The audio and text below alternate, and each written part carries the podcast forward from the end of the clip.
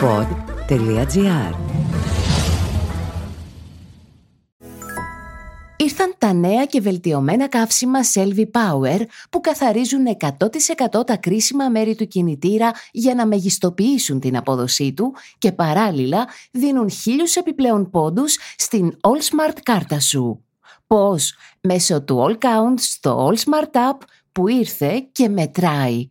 Μετράει κάθε λίτρο που βάζεις από τα νέα και βελτιωμένα καύσιμα Selvi Power και μόλις φτάσεις ένα στόχο, σου δίνει αυτόματα χίλιους επιπλέον πόντους Smart. Κατέβασε το All Smart App και ξεκίνα να κερδίζεις ακόμα περισσότερο.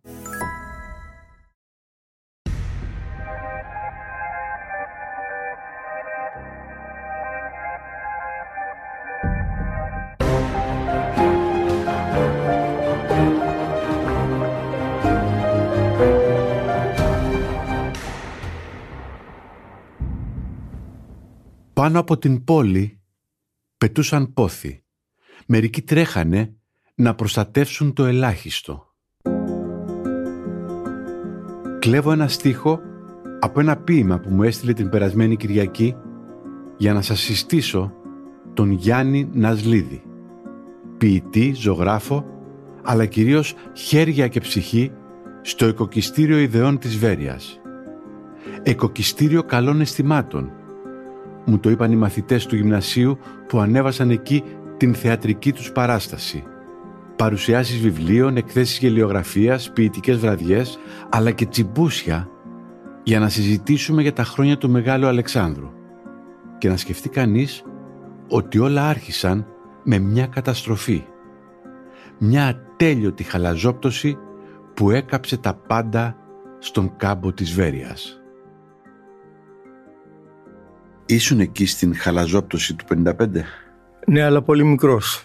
Ο μπαμπάς που είχε προπληρώσει τις αγορές του Παπαγιού από τα χωράφια ε, ήταν αδύνατο να πάρει πίσω τα λεφτά από δυστυχισμένους αγρότες οι οποίοι δεν είχαν καμία παραγωγή και έτσι βούλιαξε το καράβι μας και σώθηκα εγώ.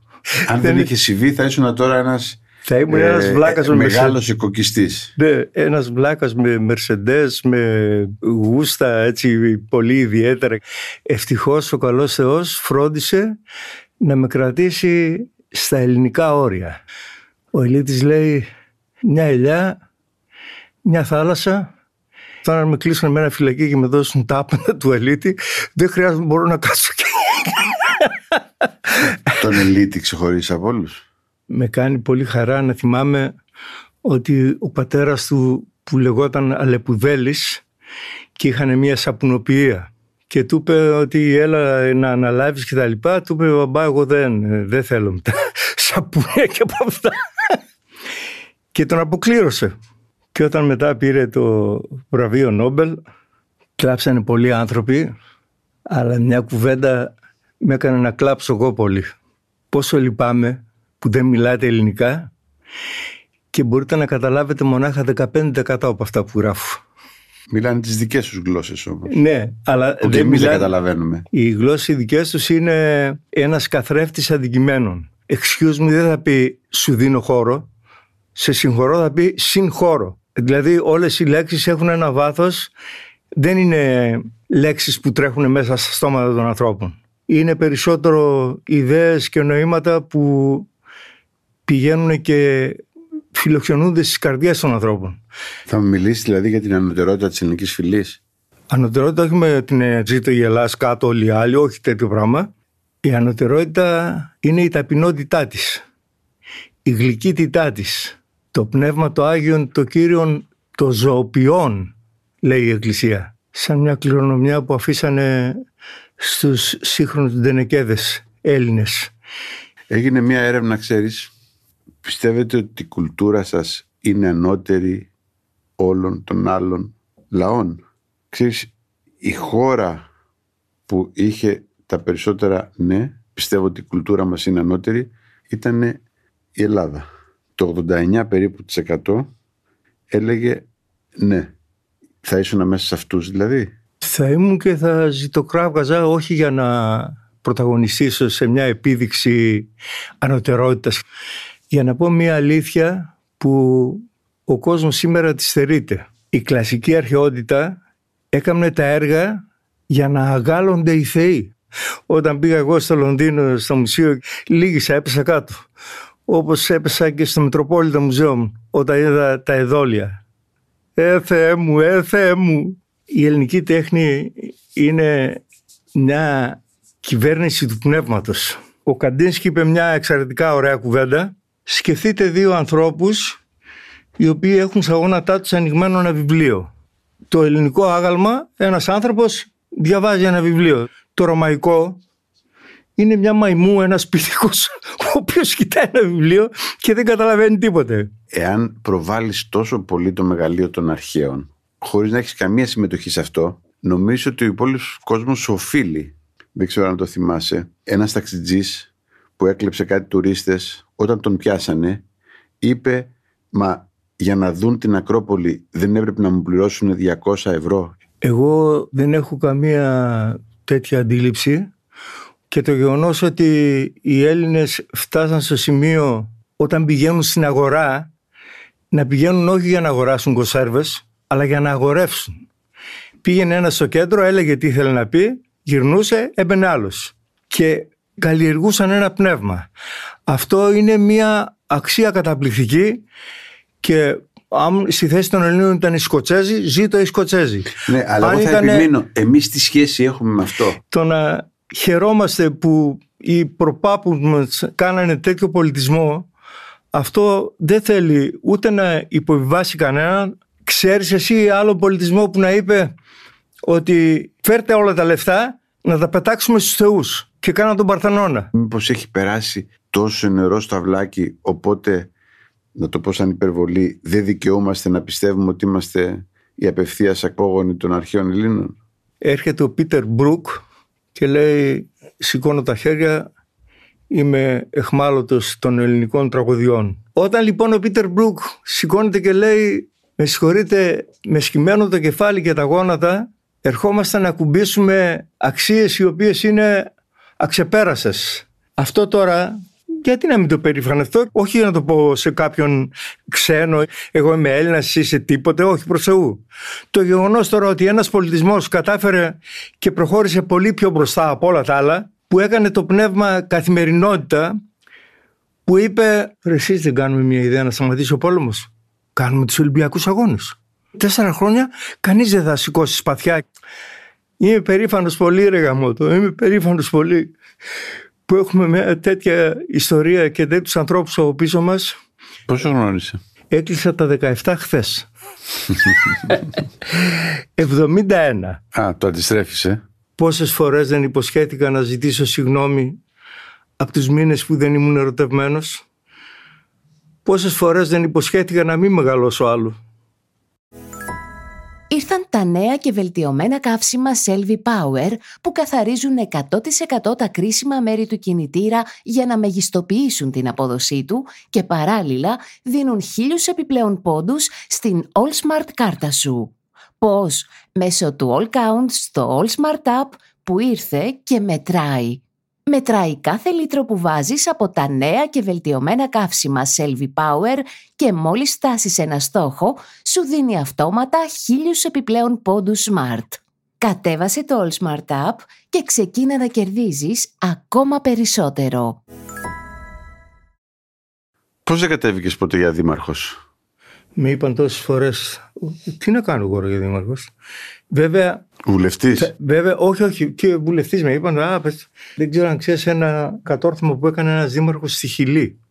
Οι ταξιτζίδες βάλανε ένα κουτί μέσα στο ταξί, στο οποίο όλοι γράφανε τι εντυπώσεις είχαν από τον ταξιτζή. Κάθε μήνα μαζευόταν αυτά και ο καλύτερος ταξιτζής έπαιρνε ένα έπαινο αφού γινόταν μια ραδιοφωνική εκπομπή και λέγανε Ο Νίκος είναι ο καλύτερος ταξιτζής έκανε μια παρέα από ντυμένους καρναβάλια οι οποίοι όταν βλέπανε σταθμιμένα αυτοκίνητα πάνω σε πεζοδρόμια αρχίζαν και χορεύαν γύρω από το αυτοκίνητο. Έκανε καταπληκτικά πράγματα τέτοια που έχω γράψει και εγώ 100 ιδέες.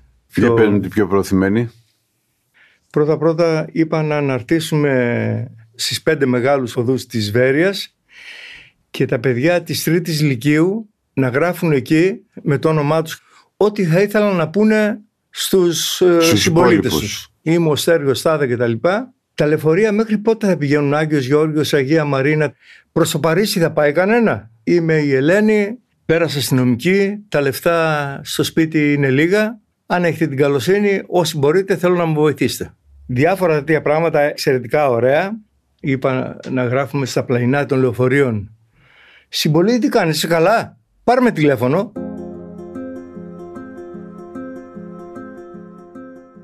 Ποιητής, ζωγράφος. Έχω γράψει καμιά 3.700 τόσα πείματα. Δεν γράφω για να πω ότι είμαι ποιητής και αυτά οι ιδέε. Αν με πει κανείς έτσι, τον βαράω στα μούτρα.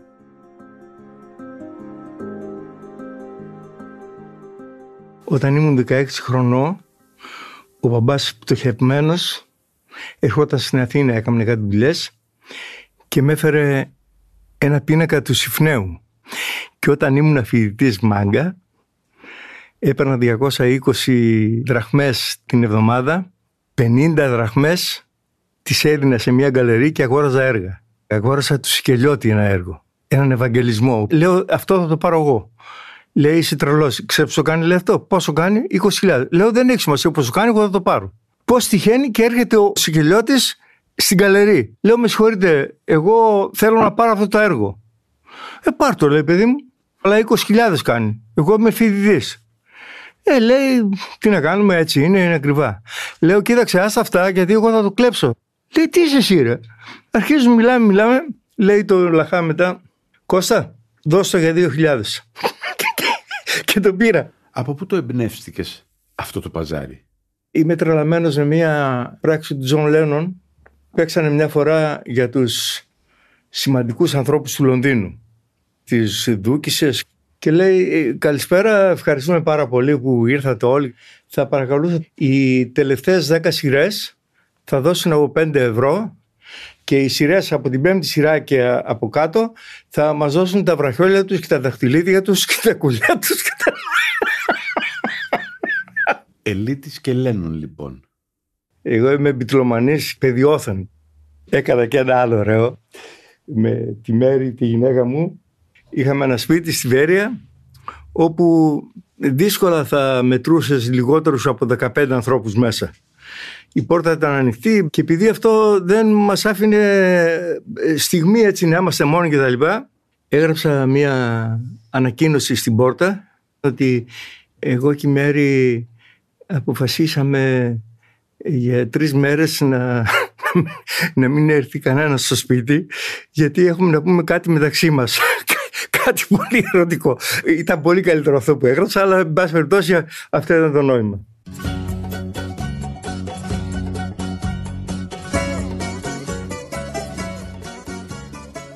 Ο Νταλάρας με λέει Τσογκλάνη αυτόν τον ξέρω από το 70 Είμαι στο Σύλλογο Φοιτητών Βερίας και φωνάξαμε να έρθει μαζί με τη Χαρούλα. Η Χαρούλα τότε πρώτο έβγαινε. Ήρθε λοιπόν και το κέντρο η Ελιά είχε γύρω-γύρω 500 μυστικούς αστυνομικούς και αρχίζει ο Νταλάρας με το εξής τραγούδι. Κάντε υπομονή και ο ουρανός.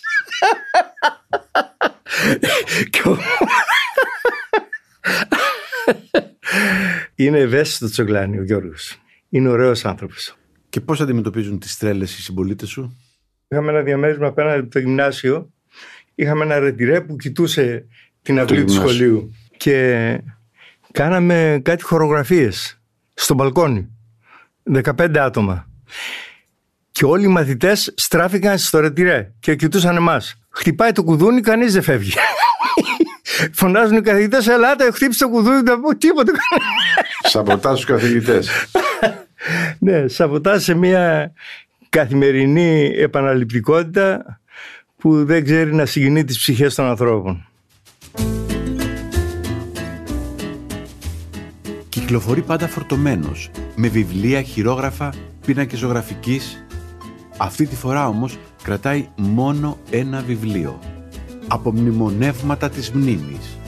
«Η 300 της Βέρειας» μου λέει σκανδαλιάρικα και μου εξηγεί. Έγραψα 140 ιστορίες από ανθρώπους της πόλης. Και αφού τις έγραψα, ένα βράδυ λέω ρε εσύ δεν το λέω αυτό στους φίλους μου. Μήπως έχει ενδιαφέρον Αυτοί οι άνθρωποι οι οποίοι κέρδισαν τα αισθήματα και τις καρδιές των ανθρώπων που δεν ήταν δήμαρχοι, νομάρχες, αστυνομικοί κτλ. Για 300 ανθρώπους γράψανε 40 άτομα. Άλλος έγραψε για 5, άλλος για 3. Ήτανε η Μαριγούλου, ήταν μια κυρά σαλεμένη η οποία κάθε βράδυ ντυνόταν με ωραία ρούχα, με ωραίες ε, μαντίλες, με χρυσαφικά και καθόταν στο παράθυρό της και περίμενε τον πρίγκιπα να έρθει να την κλέψει. Έκανε δωρεάν μύθους για την πόλη η Μαριγούλου. Ο Πολυχρόνης ήταν ένας αρτοποιός, ο οποίος είχε ένα ράβικο μαύρο άλογο.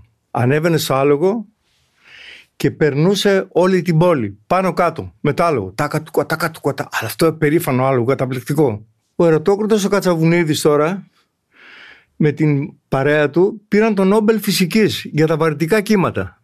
Για σκέψου δηλαδή να βλέπεις ένα κινηματογράφο όλη την πόλη να ανασταίνεται μέσα από τον πόθο των ανθρώπων να φτιάξουν κάτι το οποίο είναι ενδιαφέρον και ουσιαστικό.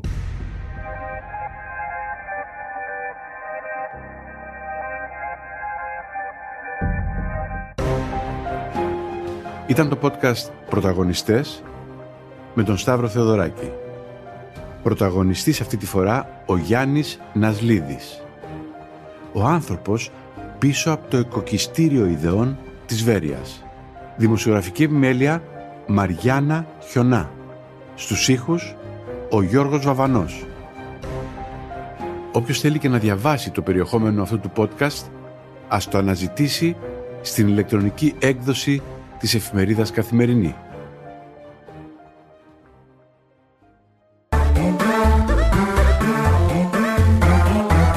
Pod.gr.